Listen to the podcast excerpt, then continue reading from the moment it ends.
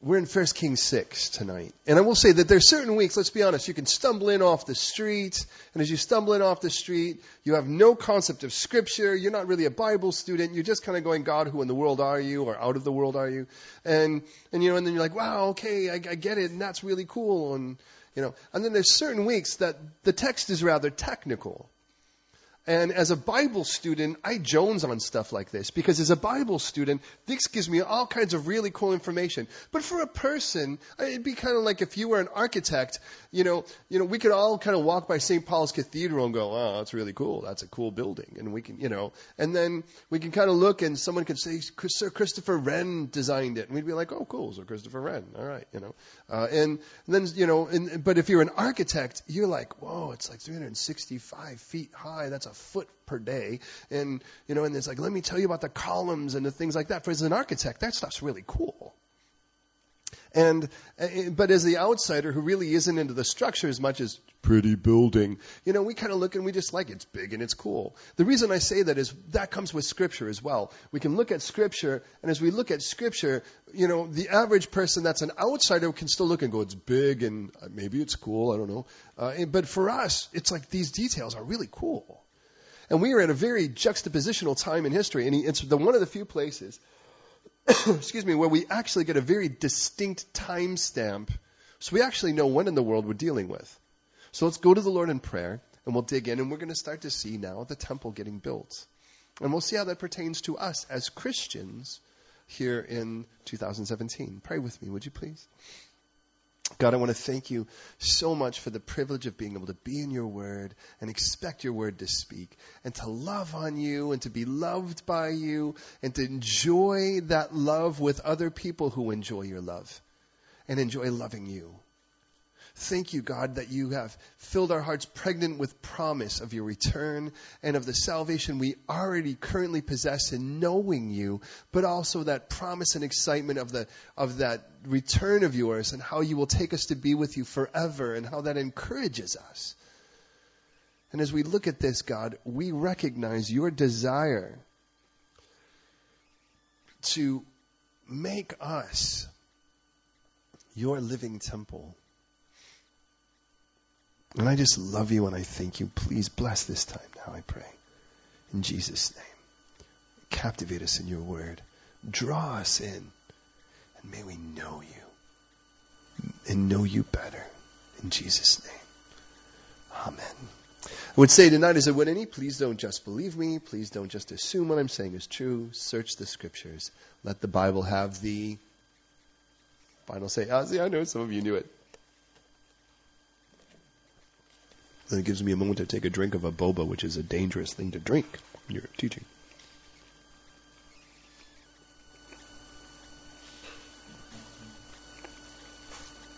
And it came to pass, in the 480th year after the children of Israel had come out of the land of Egypt, in the fourth year of Solomon's reign over Israel, in the month of Ziv. Try that. Ziv. No, you can't give me this. Ziv. Ziv. Yeah. Kind of like those rib boats going by. Ziv! In the second month, then he began to build the house of the Lord. Ziv, by the way, was the Canaanite name, if you will. It is to the Hebrew con- uh, the, the Hebrew uh, comparison. It's the month of Iyar. Iyar is the second month of the Hebrew calendar. Uh, it is in the spring months. It has 29 days. It usually falls between April and June, which is basically think of it as the month of Pentecost. Would be the idea the time of the first great harvest, the time when you first start to see great fruition for the hard work you've done prior. And that's, I think, a good place to start. Is this is happening at a time when, really, to be honest, you're working hard in the fields. But you're working hard because you've worked hard prior to this point, and now all the hard work you're doing is of benefit. Now, have you any of you heard about what took place on one of the roads towards Kent this last couple days ago, where 20 started magically flying out somewhere? They don't even know where they came from, but they were littering the streets, and people were just throwing their cars. They were just spilling out of their cars, grabbing as many 20s as they could, as you can imagine. People were exhausted, but who cares? It says that elderly people and people that were, that were seemingly non-ambulatory mysteriously gained the strength to get out of their cars so they could run around and collect as many 20 pound notes as they could. And the reason I say that is it may have been effort, especially for some of those that were lacking the strength like, that would have been in, abundant in the youth. I'm still were more than happy to do that. Because in the end of it all, they knew what they were getting was something of great benefit, at least in their minds. The reason I say that is it was the same idea. That's what it would be like every spring for us here. Because when the harvest really starts coming, that's money, baby. You're looking out there and you realize this is how the family eats, and this is how the family survives even in the harder months. But a lot of work has gone in before that. There's been sowing, and there has been, you know, there's been digging that. I mean, the ground can get quite hard there, and there's a bit of clay there, so you, you get that blade deep in the soil, and you're plowing that thing, and you're, you're laying out the seed, and you're covering it up, and you're praying for the good rain. A good rain is a rain that is not so abundant it washes away your seed. And it's a season that basically is like London every month of the year where it rains a lot during those uh, winter year winter months and then at the end of all of that you pray that it really was what was necessary and then at that point now we're gathering it in which means a lot of hard work had gone in before that now most of the hard work that had gone in prior to this hadn't even been from Solomon it had been from David his father. Because David was the one, if you remember, who collected all of the materials. That was in essence digging the blade in the soil. He, had, he was the one who purchased the land that the temple could be built on. And he was the one that had a really passionate desire to be with him. We read now again, we have a specific timestamp. According to the Gregorian calendar, by the way, uh, basically before the Babylonian exile, you know, the months were called, you know, they were, they were, had a traditionally Canaanite or Syrophoenician name, and then they move, of course, to the Hebrew name of Ziv. Uh, now, Ziv, by the way, means morning light or glow. Uh, in the, the, the Iyar, if it, in the same means, in essence, sprouting, because again, it's that season, it's the, it's the harvest. 480 years and the fourth year of Solomon's reign, the month of Ziv. So now we're looking at April, May, and as I start to do the math on all of this, Solomon reigned, by the way, we see here uh, from for, for, what it's worth, from about 971 to 931 for 40 years. All those first three kings, Saul, David, and Saul and uh, Solomon, all reigned for 40 years. The third year then puts it at 966 BC. So that's where we're at at this point. Now, if I start doing the math on all of this, it's the 480th year. I subtract 480 years for what it's worth. That takes me down to 1446 BC, and that would have been the time of the Exodus. Now I start doing the math on that, and then we start talking about Thutmose II and then Imhotep II. What pharaoh was there? But I challenge you, if you were to look at the the uh, the museum in Cairo, and you actually because they still have displays online, and I challenge you to do this as you do, um, you will see that there's a specific Pharaoh that they call the dreamer. And the reason they call him that was because his his reign was very short lived, and all of a sudden it was like he was doing really well, he was doing really well, and then he sort of fell off the face of the planet. No one seems to have recorded, well, no one in the Egyptians, what happened to the poor guy, or, by the way, his entire army that also seemed to disappear with him.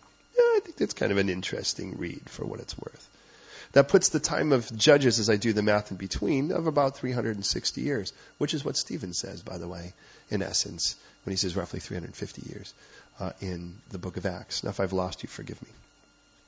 All of that to say that we have a timestamp, and now we're looking at a time, and our time is 966 BC, and he's starting to work on the temple. Now, uh, with that, It's important to note in 1 Chronicles 28, 19, and 20 that he is doing so because God personally gave the blueprints to his father David. And David, in other words, Solomon isn't, isn't free for me. Now, hear me on this though. God says, this is what I want built, but the blueprints do not say what gets built first. Does that make sense?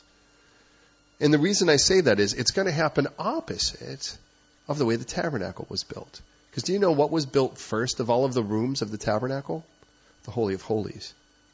Remember, God said, and it's important to note in Exodus 25, now make me a sanctuary. Literally, the term is a dwelling place, that I may dwell among my people. That was why God wanted to do that. Hear me on this. He wanted a mobile tent that God could dwell therein so that he could actually be around people to let them know he wants to be around people. Now, the reason I say that is, even as we kind of take a look at this, I'd rather salt the meat now and cook it, and then have you chew on it, if you will, while we go through this text to see how it relates. What is the temple of the living God now? According to 1 Corinthians chapter 3, you are a Christian because the moment, according to Ephesians 1.13, the moment you believed, God made his dwelling inside of you. And Paul says to the Corinthians, as he would to us as believers, don't you realize, don't you know, in the word is do. In other words, this isn't even that experiential knowledge. This is, didn't anyone ever tell you this? Paul was there for a year and a half. You'd think, like, in other words, I taught this. Were you listening? Don't you realize you are literally the naos is the word in the Greek. You are the dwelling place of God, and the Spirit of God dwells in you. And the word dwell is not the word we would normally use, which is many, which means to remain. It literally is the word, uh, it is the word, excuse me, oikos or oikion, which means literally house. In other words, don't you realize you are the dwelling place of God, and the Spirit of God chose to make you his house? That's what he's saying. Now, I'd like you to consider this. Because when I first gave my life to the Lord, when I first accepted the gift of Jesus Christ, I got the idea that God wanted to live in me. And that was a cool thought. Freaky, spooky, but it was cool. Now, I knew that, but the idea was is that I was already kind of a fortress. I was an island. I really, I know this is going to sound strange. I didn't talk much at all. I didn't, I wasn't kind. I didn't smile. I was brooding and I was distant and I was aloof. Not because I thought I was better than everyone else. Not at all. I just didn't want to interact with people because I just thought it was dumb. So I was an island to myself. I was in essence like Alcatraz. You know, it was an island surrounded by sharks and ugly things, and, and inside that there was, like today, there's nobody really lives there anymore, and there was just me and my fortress. And when God came in, it was like, oh, this is so good. Guess what? You get to live here in my fortress. Right? I agree, just you and me. It's like honeymoon. It's just going to be you and me forever. Let's just be you and me, and we'll and we'll just have this. This will be like God's love island, and it'll just be you and me in the fortress. It's just so cool. Don't let anyone bother us from this point on. God, it's just going to be you and me. And then God started to show me that His dwelling place was always supposed to be mobile and among people because He wants them to know that He wants to be with them. And so what happens is God started to move me to be among people. My first smile that I remember that wasn't forced happened after that point. And I remember what it was like when the Lord would just sort of park me somewhere around people and He goes, now, you're the tabernacle and I want to use you to let people know that I want to be with them. But there's a problem. That problem is sin. So I've paid the price on the cross and now they have a choice to make so I can be with them. And the example that he used, or at least I could modify it to today, would be like if the queen wanted to go somewhere and make an announcement. She wanted to go and she had a meeting. Let's say it was with some dignitary. She would leave the Buckingham Palace and she would ultimately take some form of vehicle to get there. And as she would take that vehicle, imagine if she actually wanted to go and speak to every person, to all of her constituents, that should include us, at Hyde Park or some place like that more than likely she might not necessarily, I mean, if it's like the Pope, she'd, you know, like he has the Pope mobile, you know, but it's where it's like she would actually take this vehicle and then when she got to the place, she would stay in this protected vehicle, but as she stayed in this protected vehicle, she may speak on a microphone and there might be loudspeakers on the outside of the vehicle so everyone could hear her message. The reason I say that is God now has appointments with people that he wants to speak to. And guess whose vehicle he wants to use? You. Because you are the tabernacle now. So God looks and he says, Bruno, I gotta tell you, and I've been praying about this. This is a great, the perfect time to say something like this. You can't be doing PowerPoint. Somebody should do PowerPoint because you need to be at the door. You share Jesus with people. You gotta be where that is. Get the tabernacle there. And he's like, I've got an appointment with somebody and I want to use you. I want to take you. I'm already in you, so why not take you there? And then I'll use you as my loudspeaker. So what happens if you're like, okay, Lord, I just want to be with you? God's like, sooner or later, He's going to light the hob underneath your rear end and He's going to get you moving somewhere. Some days it will be just you and Him on the island, and some days He's going to smack that thing right into the rest of the land. Does that make sense? Because this whole idea of wanting to build a temple now is kind of beautiful and profound with that thought that, in essence, what's happening, in essence, is what God's doing in me in some degree. He's given the blueprints. But the difference is when God actually had it built, remember the difference with the two people who built the, the tent, the tabernacle back in, in Exodus starting in 25, Bezalel and Aholiab, they were filled with the Spirit of God to do it.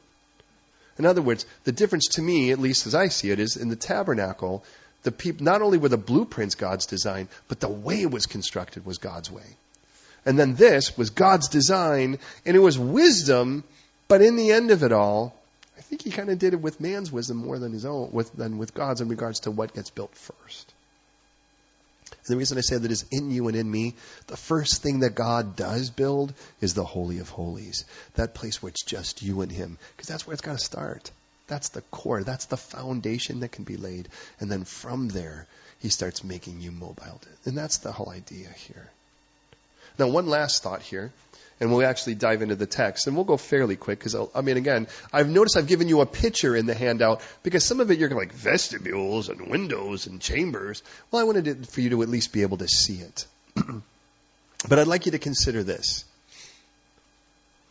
Now, I don't know how many of you are familiar with a holograph sort of the, originally by the way they actually remember when they were holograms when they are actually they were on a something that was like a two dimensional thing but you can look at them it was amazing. I mean, now we have them so that they're like, you know, they can perform Japanese music and people like spend unbelievable amounts of money to wave like glowy things in the air and, you know, you know, yes. And, uh, yeah, Sudoku. I'm just kidding. Um, but God bless you. But the, traditionally, when they first started coming out, they came out in sort of a something that looked kind of like a photograph. Remember those things? And you can kind of go like this, and their eyes were following you, and it was creepy and all that. Well, the reason I say that is when it was a true holograph, by the way, if you took this, let's say this thing had the image of a church on it, you could break it into 10 pieces, and a true holograph would be 10 smaller pictures once you broke it, because all of the information was on each of these things. And when you put it together properly, it became the same thing, but much larger and in a much more grandiose sense. Might I suggest that's the idea with us? That we individually become those little pieces for which then God takes his vehicles to touch the world and let them know he wants to be with them. But when he puts us together, people get a clearer and bigger and more majestic picture of what it really looks like with God to be among us. That's the idea. Well, with that in mind, here's the idea here. Solomon now has taken the blueprints and he starts to build in the year 966 BC. Verse 2. Now the house which King Solomon built for the Lord, notice it says house, by the way, because the idea was he didn't just want to build something to kind of tuck God away like a museum. He wanted God to go and make himself at home among his people. The length was 60 cubits, width was 20, and the height was 30. I'm going to make it easy for you, even though I'll probably translate a lot of those. A cubit, by the way, is the distance between the bottom of your elbow and the tip of your finger.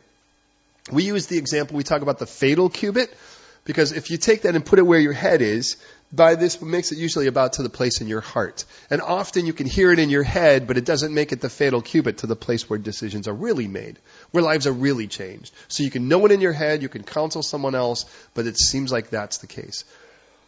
now in a reference like this, and again, we're in a technical chapter here, let me make it easy. Because this is roughly about a foot and a half, it's basically a half a meter. So all you have to do is half the numbers and they're a meter. So in other words, since it was 60 by 20 by 30, that makes it 30 by 10 by 15 meters. Does that make sense? Now, for the rest of us in the world that actually believe that Jesus really wanted us to actually not go with a metric system, because if he really did, he'd only have 10 disciples instead of 12. Well, then there's feet. In that case, it's like a foot and a half. So you have to do a little bit more fancy math than that. So, in other words, this is 60, 20, 30. It moves to 90, 30, 45. In other words, we add another half of it. There's kind of the idea. So, first thing is we see the, the, sort of outside shape of it. We get, again, we see the outside length of it. The vestibule in front of the sanctuary of the house, excuse me, was 20 cubits long across the width of the house, and the width of the vestibule ended 20 cubits in front of the house. So that's in essence 10 by 5 meters or 30 by 15 feet. And he made for the house windows with beveled frames. Now, that's really interesting because one of the biggest differences, other than its size, because in essence going to be twice the size, uh, one of the biggest differences between this building and the tabernacle is that this one has natural light. You have to remember the tabernacle was clothed in essence in skin. And I think that that's a profound thought. The presence of God was supposed to dwell in there between the cherubim, in the ark, you know, on uh, top of the mercy seat, on the bema seat, there on the ark, in the Kadesh Kadeshim, the Holy of Holies, and the whole thing was covered in essence by skin. I think that's cool, of course, because that takes us to John 1, where God himself, the Word, manifest and literally tented himself among people. Now, so the only light you had was the one menorah, the one lampstand with the seven branches, for which then, if that thing didn't stay continually lit, and it was, well then you weren't going to make it anywhere. That thing was going to be pitch black. Here, on the other hand, you've got these windows. So there's a difference for what it's worth. And again, you can keep that kind of mirror, that uh, picture, and that might help you a little, even though the writing's like 0.06 font. Uh, the wall, so, windows, beveled frames. Against the wall of the temple, he built chambers all around. Now that's different as well. The tent itself, of course, was its own freestanding thing. Here he's got things on the side. He's got rooms on the side. More than likely, and again, it's arguable, but basically it's a priest changing room, and it's for supplies that you're going to need for things uh, against the wall of the temple, all around the sanctuary, inner sanctuary, and it was three stories tall. he made the side chambers all around. Lowest chamber was five cubits wide. Here, let me ask you, because this is going to be really fairly simple math. You can give me the meters, okay? So the lowest chamber was five cubits wide. That is how many meters? Two and a half. You, come on, come on. Give it to me. Come on, help me here. Lowest chamber was five cubits wide. How much is that in meters? Beautiful, right. So that's seven and a half feet. Middle one was six cubits, that is excellent, or nine feet. The third one was seven cubits, that is three and a half, beautiful, or in our case, it's ten and a half feet. He made the narrow ledges on the outside of the temple. Now, does that sound interesting to you? So, the lowest one is shorter. So now the building starts to look like this, and then it fans out and it fans out. That's an interesting thought. Uh, and so it says the support beams, it says that he made a narrow ledges around the outside of the temple so that the support beams could be fastened into the walls of the temple. Now, here's our fundamental key thing in regards to its building, like you and me. And the temple, when it was being built, was built with stone finished at the quarry, so that no hammer or chisel or any iron tool was heard in the temple while it was being built. And I want to warn you, most of the time we kind of think if I could just get to church, God's going to fashion me there. No, no doubt He does. And most of what it is is the, in essence, it is the regeneration of our mind. It is that whole idea of being transformed by the renewing of our mind that Romans 12, 2 speaks of. 2 and 3. But most of the chiseling that's going to happen in your life and in mine is going to happen away from where the temple is. So even when, you know, the bottom line is one of the reasons we wind up at church is because of the chiseling that happens outside in the quarry world. But it's amazing how brilliant this took place. To this day, there are, there are stones that are over 110 tons that are actually part of this, for which you could not stick a credit card in between them because of how beautifully they're put together. Now, I don't know who pushes a 110 ton stone. I mean, Samson's been off the picture for quite a while, so I'm not really sure who's doing this.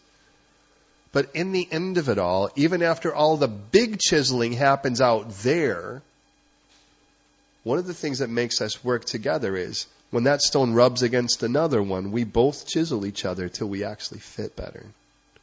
And that's what happens in church. But that doesn't happen when you're sitting here listening. That's the, in essence, what God is doing at the moment is providing a proper anesthetic so that when you guys do coalesce and rub against each other, you know, hypothetically, uh, you know, figuratively, in our in our times before and after church, so to speak, before and after the service, we grind each other, and we're actually able to go, you know what? That's actually a good thing. Sometimes, let's face it, grinding never feels good. It isn't like, yay, somebody grinded off part of me today.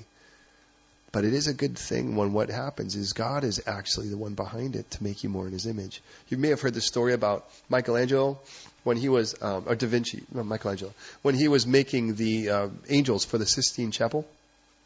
And they were asking him how he did it. And he said, I just genuinely believe there's an angel in there, and I'm just trying to free it from the remaining rock.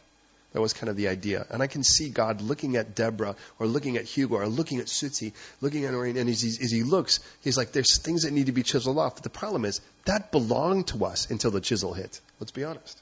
Because of that, we're familiar with it. We love it. We embrace it. It's me. Parts of me are coming off. God says, yes, parts of you are coming off, but what I'm making you is necessary for that to come off. And you know what happens then? So much of your lifestyle doesn't fit anymore as God starts to chisel you. It's like being, in essence, obese, and then God actually had you lose half of your body weight, and then you try to grab your old wardrobe. Now that looks a little bit funny at that point. And a lot of our old lifestyle doesn't fit with the new, thinner, leaner us. Praise the Lord for that. Just the same, he tells us here that God, in the way that he does things, is he allows a lot of the chiseling to happen, the big chiseling, if you will, to happening, and, and all of that to be happening farther away from the church, if you will. But when you come in, the only thing that happens is you rub against each other. God does the fine tuning. But none of that's going to be heard in here. Because here we actually see that it's a good thing. The doorway from the middle story was on the right side of the temple and went up by stairs to the middle story and the middle of the third. In other words, you didn't take it from the front or that you had to walk through part of it in essence. It was in the middle for you to get and work your way up. So we built the temple and finished it, although there's a whole lot more detail. And he paneled the temple with beams and boards of cedar. Now, if he put paneling up, what was there before the paneling? Rocks. That's right. Rocks that had been chiseled. That was us. And then as that happens, then God actually starts to make this thing beautiful by what he places on top of it. And by the way, and again, if you know about cedar, it is amazing how beautiful the smell, how resilient the sap, if you will, and how enduring it is to all kinds of things. So, he built the temple and he finished it. In other words, the structure itself was built, but though the structure was itself was built, that could have been enough. And for a lot of places it would be. They're like, okay, it's cool. Building's there, but not when God's going to live there. We want this thing amazing. So he paneled it with the beams of boards of cedar. And then he built side chambers again against the entire temple, five cubits high. They were attached to the temple with cedar beams. And then it says, when the word, then the word of the Lord came to Solomon saying, now stop. Then the word of the Lord came to Solomon. What has been built up to this point? The structure the outer structure and even has a little bit of prettiness to it. Now we've put some wood up. So it looks like a structure. And the outer structure, for the most part, is primarily done, except for now the ornamental aspect of it.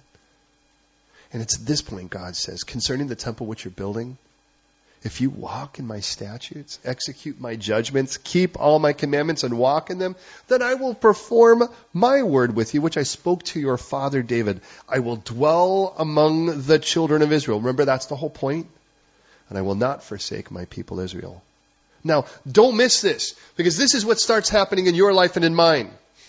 I gave my life to Jesus. Seti gives his life to Jesus. Daniel gives his life to Jesus. You know, Shamar gives his life to Jesus and a structure starts to be built. A new life starts to get built. Now I'm not going out clubbing, I'm going churching, you know. Now before that I was going to go get wasted, now I'm going to go worship. I mean, you know, before that point I was going to get blasted and now I'm in the Bible. You know, it's crazy the differences, right? You know, back then we were going to go scout out girls, now I'm perusing God's Word, you know. I, am not talking, I'm talking about everyone else, not obviously where I came from. And, you know, and in all of that, it's like, and you've got this structure. And the structure is built. And God says, now that the structure is built, now's the time to let's talk about what this is really about. And what this is really about is me being with people. And all I'm asking you to do is obey. That's all I'm asking you to do. What does it mean to walk and execute and keep and to walk? It is just, just, just listen to me and do it. Just do what I say.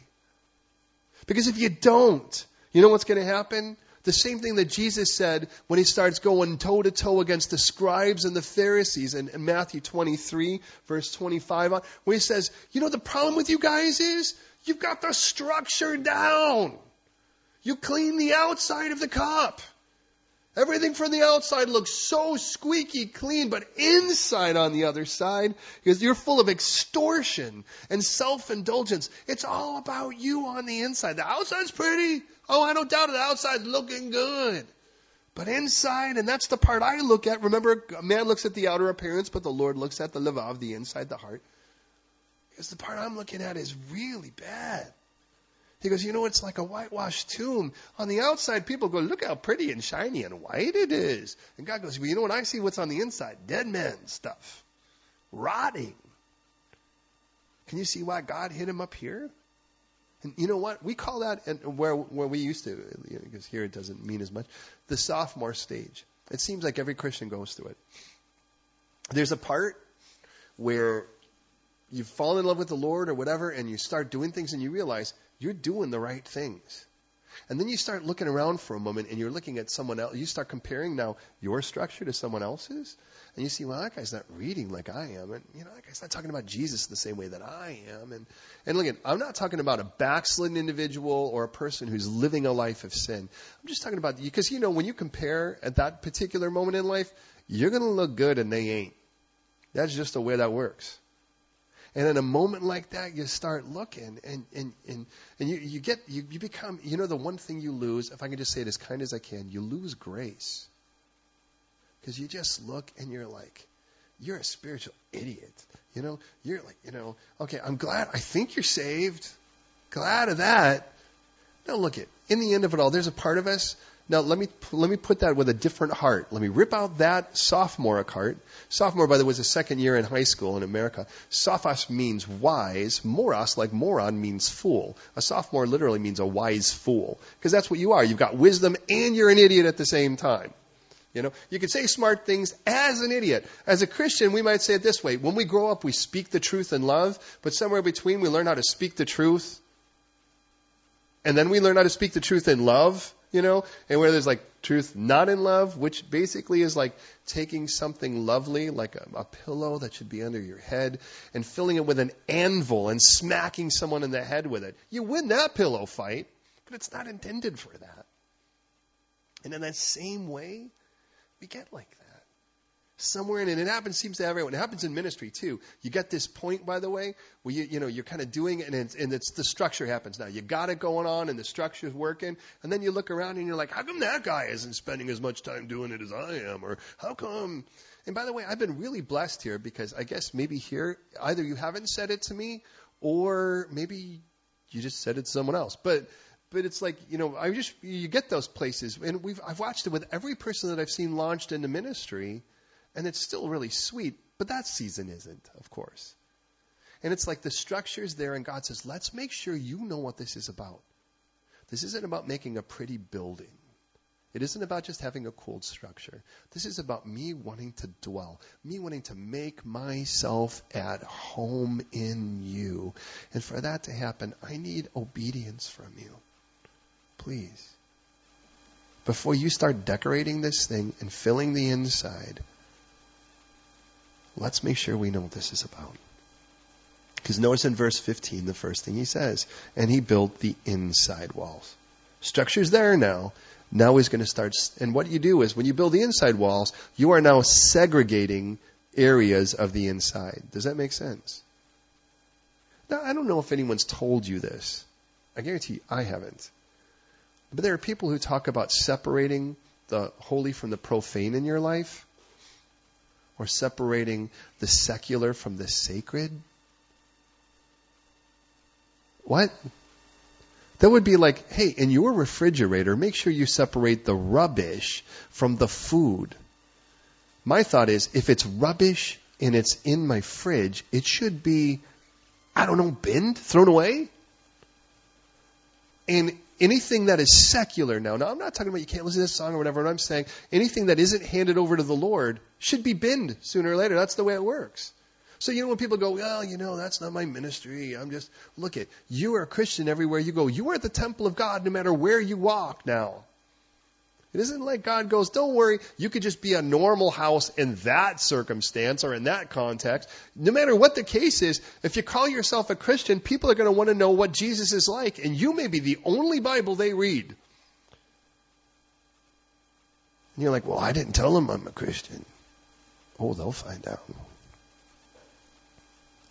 And God says, before you start segregating areas of your life, separating and putting rooms in, could you make sure that the whole thing, from floor to ceiling, wall to wall, is obedient? Then, when you start separating things, and this is your Monday day and this is your Tuesday day, it's okay, because at least it isn't like obedience didn't make it into that room when you built it. So the inside walls of the temple with cedar boards from floor to the temple, the ceiling, he paneled the inside of the wood. He covered the floor of the temple with planks of cypress. He built the 20 cubit room. Okay, 20 cubits is how many meters? 10. At the rear of the temple from floor to ceiling uh, with cedar boards, and he built it inside as the inner sanctuary, the Kodesh Kodeshim, the holy, most holy place. He's going now, and notice from the outside to the inside, he's gotten to there. In front of the temple sanctuary was 40 cubits long. How long is that in meters? Yes. Thank, thank you. Did I wake you? Uh, the inside of the temple was cedar, carved with ornamental buds and open flowers, all with cedar, no stone seen now. He prepared the inner sanctuary inside the temple and set the Ark of the Covenant of the Lord there. All the stones are covered, decorated, and beautiful. They simply now, hear this, once they're put in their place, you know what your job is at that point? Rest. Let God make it beautiful. Imagine you put the stone in its place and you want to go and put up that paneling and the stone starts moving around and going, I don't know, I don't know, I don't know, I don't know, I don't know. What do I do? What do I do? What do I do? What do I do? How do I make myself important now? And God goes, sit down, Junior, and settle down. Let me make you beautiful. I like that. That's one of the sweet things about what we should do in fellowship is it's like a place we just get to enjoy each other. So Solomon overlaid the outside of the temple with pure gold. The inner sanctuary, 20 by 20, 20 high. So it's a cube, by the way. Um, it, I mean, it's pretty simple here. There's only one kind of structure that is 20 wide, 20 long, and 20 high. And that's a cube. By the way, interesting, you can compare that by what it's worth to the 100,000 mile cube that is uh, was measured in, in Ezekiel and Revelation. He overlaid it with pure gold and overlaid the altar with cedar. For what it's worth, I challenge you to take a look at gold and compare it to faith. The whole thing is made beautiful because of faith. So Solomon overlaid the outside of the temple with pure gold. He stretched gold chains across the front of the inner sanctuary, overlaid that with gold. The whole temple he overlaid with gold until he had finished all the temple and he overlaid with gold the entire altar that was in the inner sanctuary. That's, by the way, and the, the gold, by the way, is reflective, as you can imagine. And, and it's, if it's the gold from Ophir, when it's made thin enough, you can actually see through it. That's a crazy thought. So there's something more pure than just the simple 24 karat gold that we know of. Because uh, we don't normally get to see that. Imagine wearing a gold ring on your hand that is solid and firm and you can see through it and see your own hand underneath it. That's a pretty crazy thought. So then you have to start doing an estimation here. You do the size of the building, and what if you just covered it in, you know, like when things are covered in gold foil, for instance, how that's that really, really thin gold that they gold plate things with? So if they just did that super thin gold plating all over the entire building, how much gold is he going to use? Estimated 35 tons. That's just to overlay. So then we do the average price of gold today, and that puts us at 1.6 billion Great British pounds. It's a lot of gold. But the whole idea of it is God, I want you to make yourself at home in a place full of light and full of beauty. Imagine that if we say to God, God, I want you to make yourself a home here in a place that's full of light, no darkness in here and a place that you make beautiful. Inside the inner sanctuary, that's the Holy of Holies, he put two cherubim of olive wood, each 10 cubits high. How tall is that? Five meters? One wing of a cherubim was five cubits, the other wing of the cherubim was five cubits, simple math. Ten cubits from one tip of one wing to the other. And the, one of the cherub, the, one of the cherub was ten cubits, the other cherub was the same size, size and shape. In other words, he was kind of into that whole, you know, why can't I think of the word? You know, when things are, what's that? Symmetrical. Thank you. He's into symmetry. But it's interesting because what you have then, now initially with the ark, there were two cherubim or two cherub, one on each side. Excuse me, of the mercy seat, and in between was a bloody seat. That was where the blood was splattered on Yom Kippur, on the Day of Atonement, which one person saw one time a year, and that was it which is fascinating when you actually get to the uh, book of Revelation when the inner temple is burst open and everyone gets to see it. And of course, the whole idea of the veil that would have separated was torn from top to bottom when Jesus died. Another very profound point of all of this. Uh, interesting though, during Jesus' day, there was no Ark of the Covenant in that Holy of Holies. I, it was gone from the time of the captivity. A lot of information to swallow, forgive me. But I'd like you to consider why two? Why there? What does that take me back to? It takes me all the way back to the book of Genesis, chapter 3. After man had fallen, and after man had fallen, he was removed from the Garden of Eden, the Garden of Eden, pleasure, and he posted two cherub. He posted them at the entrance to guard it so that you knew that if you looked at those two cherub, you looked at those two angels, beyond that was where I was intimate with God. That was through there is the only way to be intimate with God. Through that.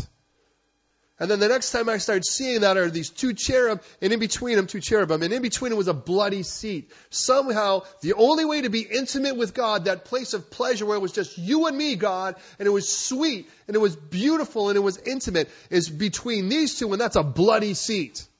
I think that's interesting. Because the next time I'm going to see something like that is in John, when after Jesus had resurrected, Mary peeks into the tomb, and what does she see? Just the same illustration. One angel at the foot and one angel at the head. The same thing that it says about the ark. One at the foot and one at the head. And what was in between? A bloody seat.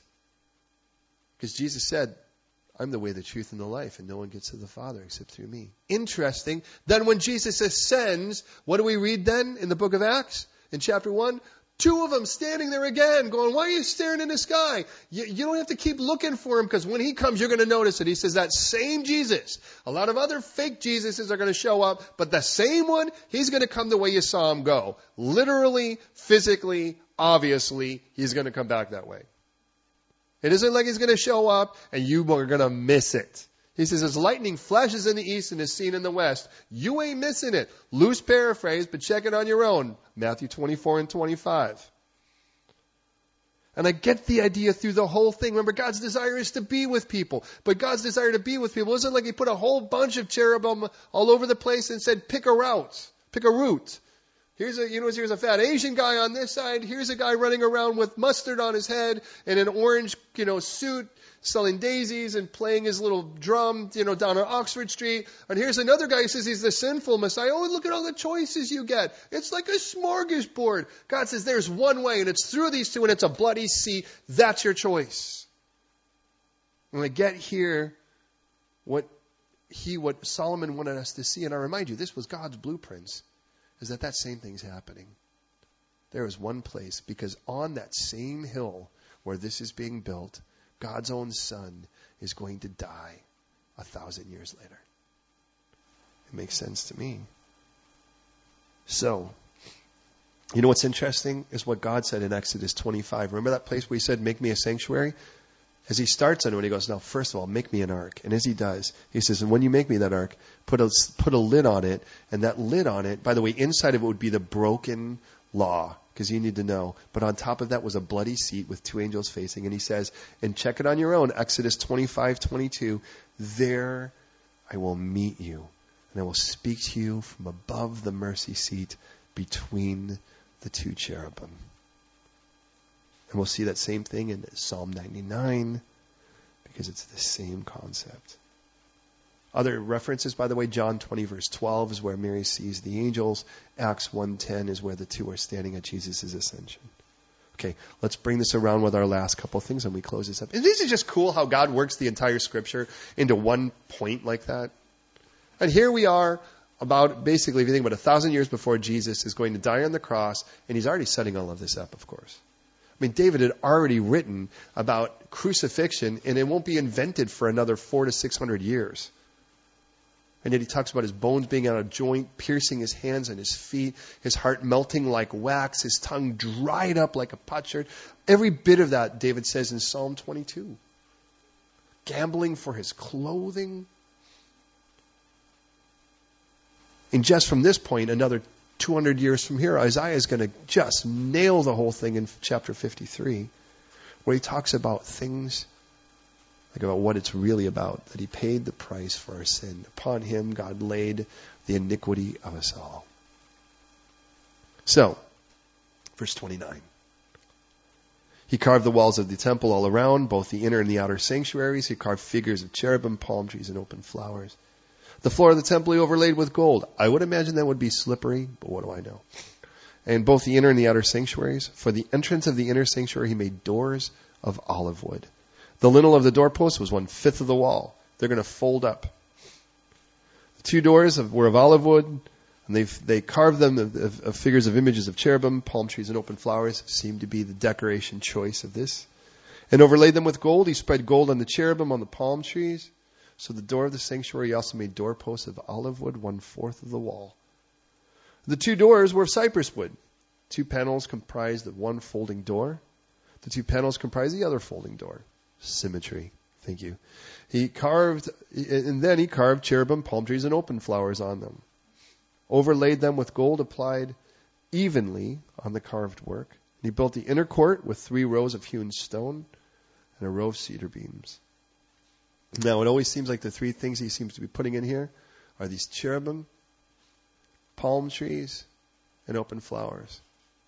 Palm trees, by the way, I don't. You, the classic example is there's a place called Tamar, by the way, when Israel was wandering in the wilderness, and it was their oasis. They had been thirsting. They were really in a miserable state, and God brings them to a place where they can just rest. And I love that. And anyone who knew anyone who was familiar with the history of Israel that clearly would know that it's like the picture of an oasis. Now think about how many ads, when they talk about a decent holiday or a perfect place, always seem to make it tropical. It goes all the way back.